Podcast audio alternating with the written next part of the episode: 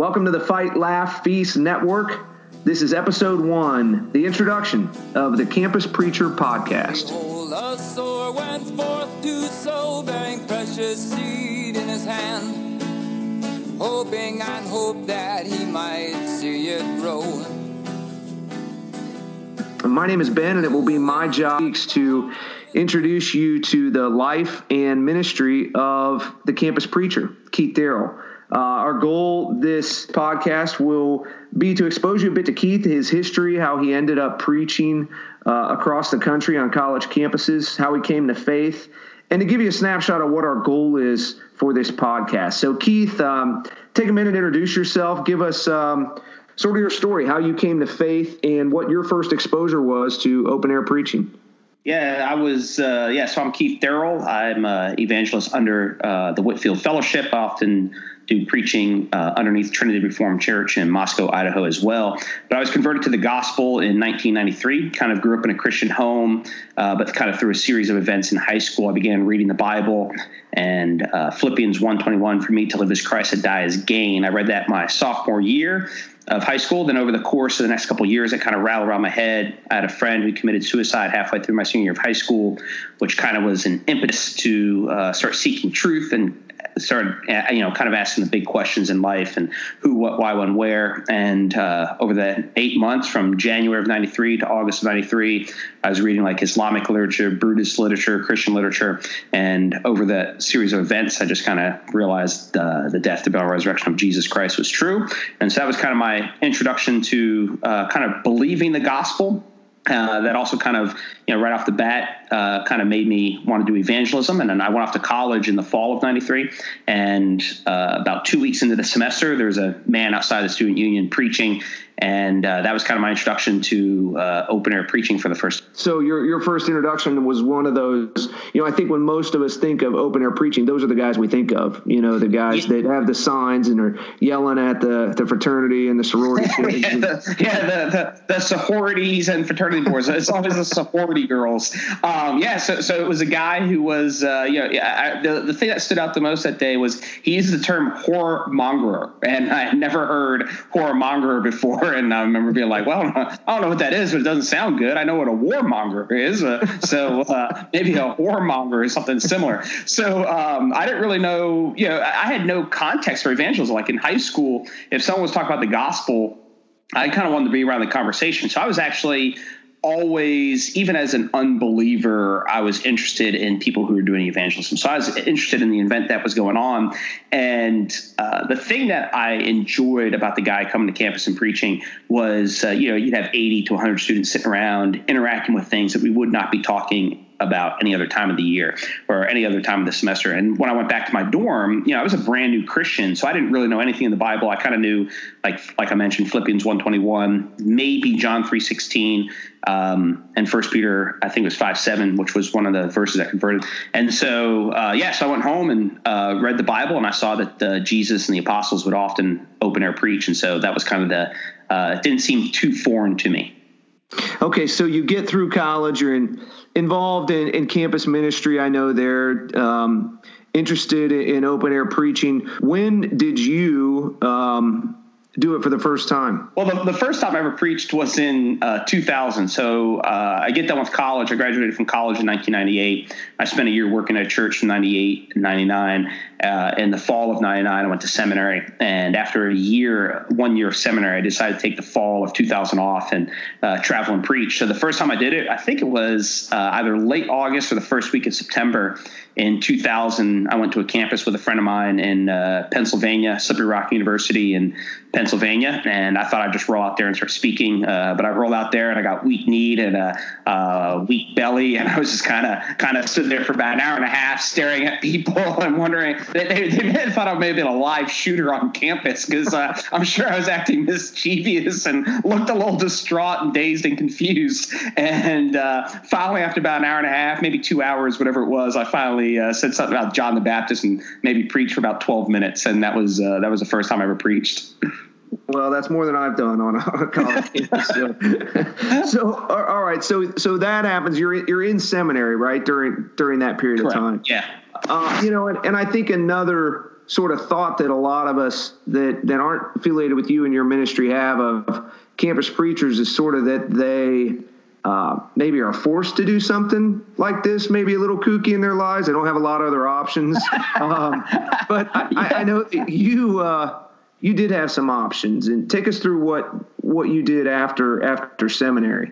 Yeah, so I got done with seminary. I kind of traveled and preached, worked out in jobs for about a year and a half, 2 years, May of 93 to basically February of 2005, February of 2005. So in February of 2005, it actually started in September of 2004. A friend of mine was getting married out in Seattle, and so he flew me out like a week early because he said I calmed his nerves. So I went out to Seattle for a week and tried to calm my buddy's nerves as he prepared to get married. And as I was hanging out in Seattle for a week, I kind of like, man, I need to get out of the Midwest. I need to – because I grew up in Ohio, then I was in St. Louis for seminary. I just kind of had this feeling of wanting to get out of the Midwest. I also kind of wanted to go get a real job for a little while. As a guy, you want to know that you can do more things and just because ministry in a way, yeah, it's totally tangential, but ministry in a way is not totally a real job or it's radically different than what everybody else does. So I just wanted to know I could do a 9-to-5. So anyway, I packed up in February of 2005, moved to New York City, was fortunate enough to get a job at a Fortune 100 company and worked for 5 years in the financial world from 2005 to 2010. And then in 2010, I kind of packed everything up, sold everything that wouldn't fit in my little car, and began to travel and preach in April of 2010. It's almost 9 years ago now. So you're in Manhattan, the center of the world, really, working for a Fortune 100 company. And you kind of sped through that, but spend another minute on what led you to leave sort of the typical or maybe even the dream life that a lot of kids coming out of college want to getting into open air preaching on a full-time basis. Yeah, so there are a couple things. One, I believed very early on, shortly after my conversion, I was called to preach the gospel in some regard. And but at the same time, around the time of my conversion, I really got into economics, and I really enjoyed reading economic literature. So I wanted to, kind of experience that. But once you get there, it's like, yeah, not that I don't want to act like I was, some loaded guy. But you kind of realize that, like, it's like anything. Like, you, if you enjoy it, then it's a good place to be. If you don't love it and enjoy it, like I loved Manhattan, I loved New York, I loved everything it had to offer. I even loved the routine of getting into work 9 to 5. I loved the routine of it. But, you know, as I would reflect upon my life and I thought of waking up at 70 years old, like, what is it that I wanted to accomplish? And even when I'd have lunch, I'd sit out back of where I worked, which was on the Hudson River. And, you know, I would sit out there. And certain times of the day, it just kind of reminded me of, like, when I was in college and we would have a preacher and I'd be able to interact with – and, you know, he would be interacting with students. When I was sitting out back, it would remind me of the times where I preached. And as I sat out there and ate my lunch and stuff like that, I was just like, I just much rather be interacting with college students than doing what I'm doing. And so that was kind of the beginning of it. So internally, I started to feel the desire to return to preaching. So I had this internal desire. I read it. It was in the Bible. And then at the same time, I had about 6 or 7 people outside of me all say, hey, you're wasting your life in finance. Why don't you go preach the gospel? So that was 2009. And so 9 months later September of 2009. And then in 2010, I finally packed up and left. Yeah. Well, it's an amazing story. And I know, more of the intricacies of that story, and I think we'll get into those more as we delve into this podcast and people begin to understand more about you, your ministry, your the ethics of your ministry, your philosophy, and really your intellect. But that'll take some time, for people to get to know you at that level. So maybe let's spend a few minutes just since this is episode one, the introduction, kind of giving people your sense of why you want to do this and what your goals are with this podcast. Christianity is an evangelistic religion, and I think it kind of goes all the way back to even Abraham, that in your seed will come a blessing to all nations. And so if you think about Christianity, 2,000 years ago, Jesus was crucified, dead, buried, and then you have a bunch of Jews begin to say that he was risen from the dead.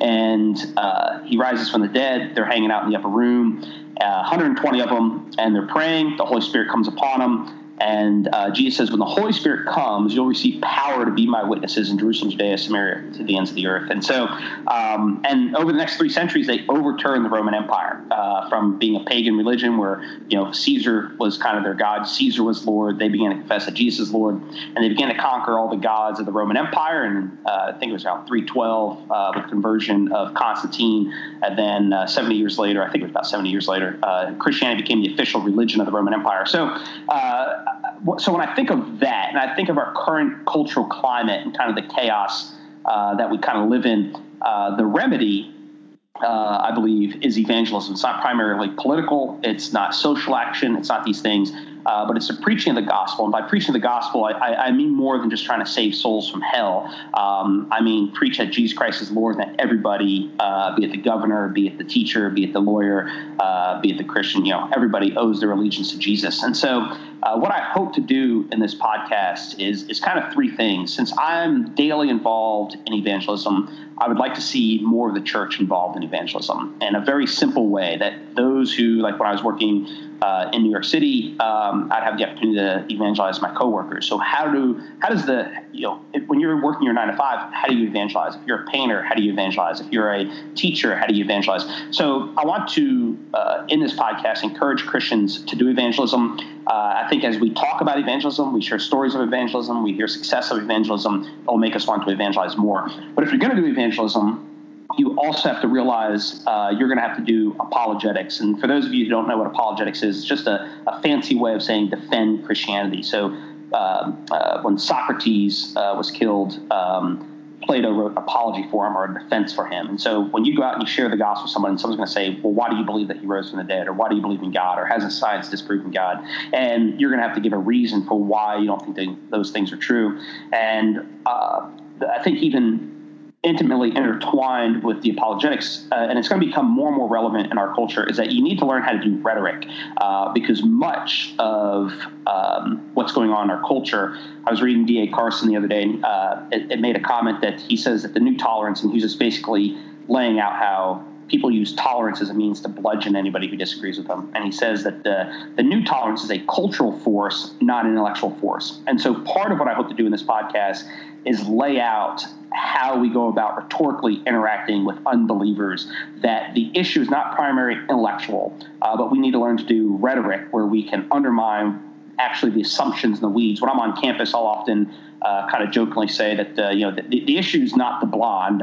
So if you have a group of people out there and you have if you're discussing that the girl's a blonde-headed woman, but they're not looking at the roots. And so ultimately it's going to be dark roots because it's just a bleach blonde. And so when it comes to the rhetoric of the issues, you have to learn to look at the roots and what are the implications of what are being said. And so more than a straight-up defense in apologetics, we need to learn to do rhetoric. So in this podcast, I want to do evangelism, apologetics, and rhetoric, and kind of equip the church to do that.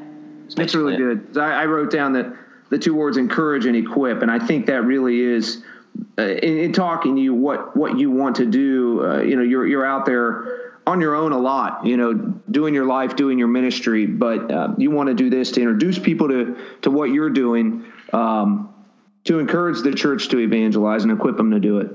Yes, and I think that you know, there's a lot, and I think there's a lot to be captured, and the way that we do evangelism, I think we have to be absolutely persuaded that the gospel is the power of God and salvation. I think one of the reasons we don't share the gospel is that we're not persuaded it's the power of God and salvation.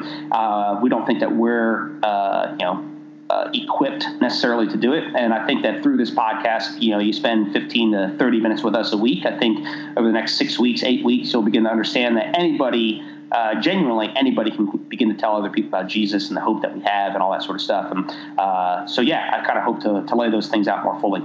Tell us a little bit just what we can expect next week, you know, what we're going to talk about, what your plan is just for episode 2. Yes, what we're going to do kind of going forward is each week build on what we have here. So that's obviously an introduction to me, introduction to evangelism, apologetics, and then rhetoric. And one of the things, if you know, we mentioned at the very beginning of the podcast that oftentimes the open-air preaching is associated with hellfire and brimstone preaching. So we're going to kind of go through hellfire and brimstone preaching next week, as well as kind of what the gospel is, and hellfire brimstone preaching, or the aspect of public preaching. And then we'll begin to build upon that so that you kind of have a more complete philosophy of what evangelism is, what it is that we're actually announcing, what the good news actually is, how that ties into things like sin, righteousness, and judgment. And so going forward, we're going to lay those out, and over the next 6 weeks, 8 weeks, and even the next year, we'll begin to build those things. And I also want to say, if anybody has anything that they would like us to discuss, if there's an apologetic question, if there's something about evangelism, feel free to contact us at on Twitter. It's Campus Evangel. You can email me at keith@campuspreacher.com. And so feel free to message in with any questions, comments, demands, rebukes, exhortations, or anything like that. So that's good, Keith. And just, for the four people that have listened to our first episode, we're gonna have thousands. We're gonna be blowing up. Maybe encourage them. You're, just to be clear, your ethic in preaching is one where you are, not necessarily opposed to hellfire and brimstone entirely, just, but maybe what people may think that is.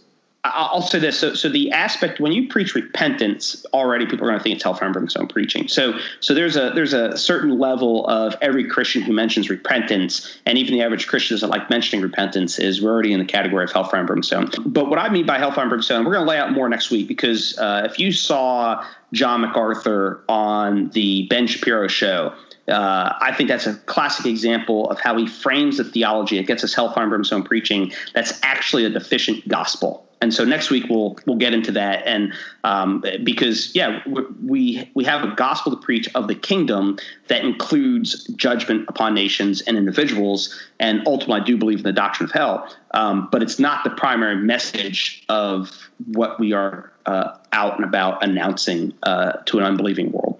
That's great. So we'll lay it out more. Awesome. Well, Keith, thanks so much for introducing us to what you're doing. I know I look forward to it. And again, this is episode 1, the Campus Preacher Podcast, the introduction. Thanks again to the Fight, Laugh, Feast Network and all they're doing. And thanks again. We'll see you guys next week. Hoping and hope that he might see it grow.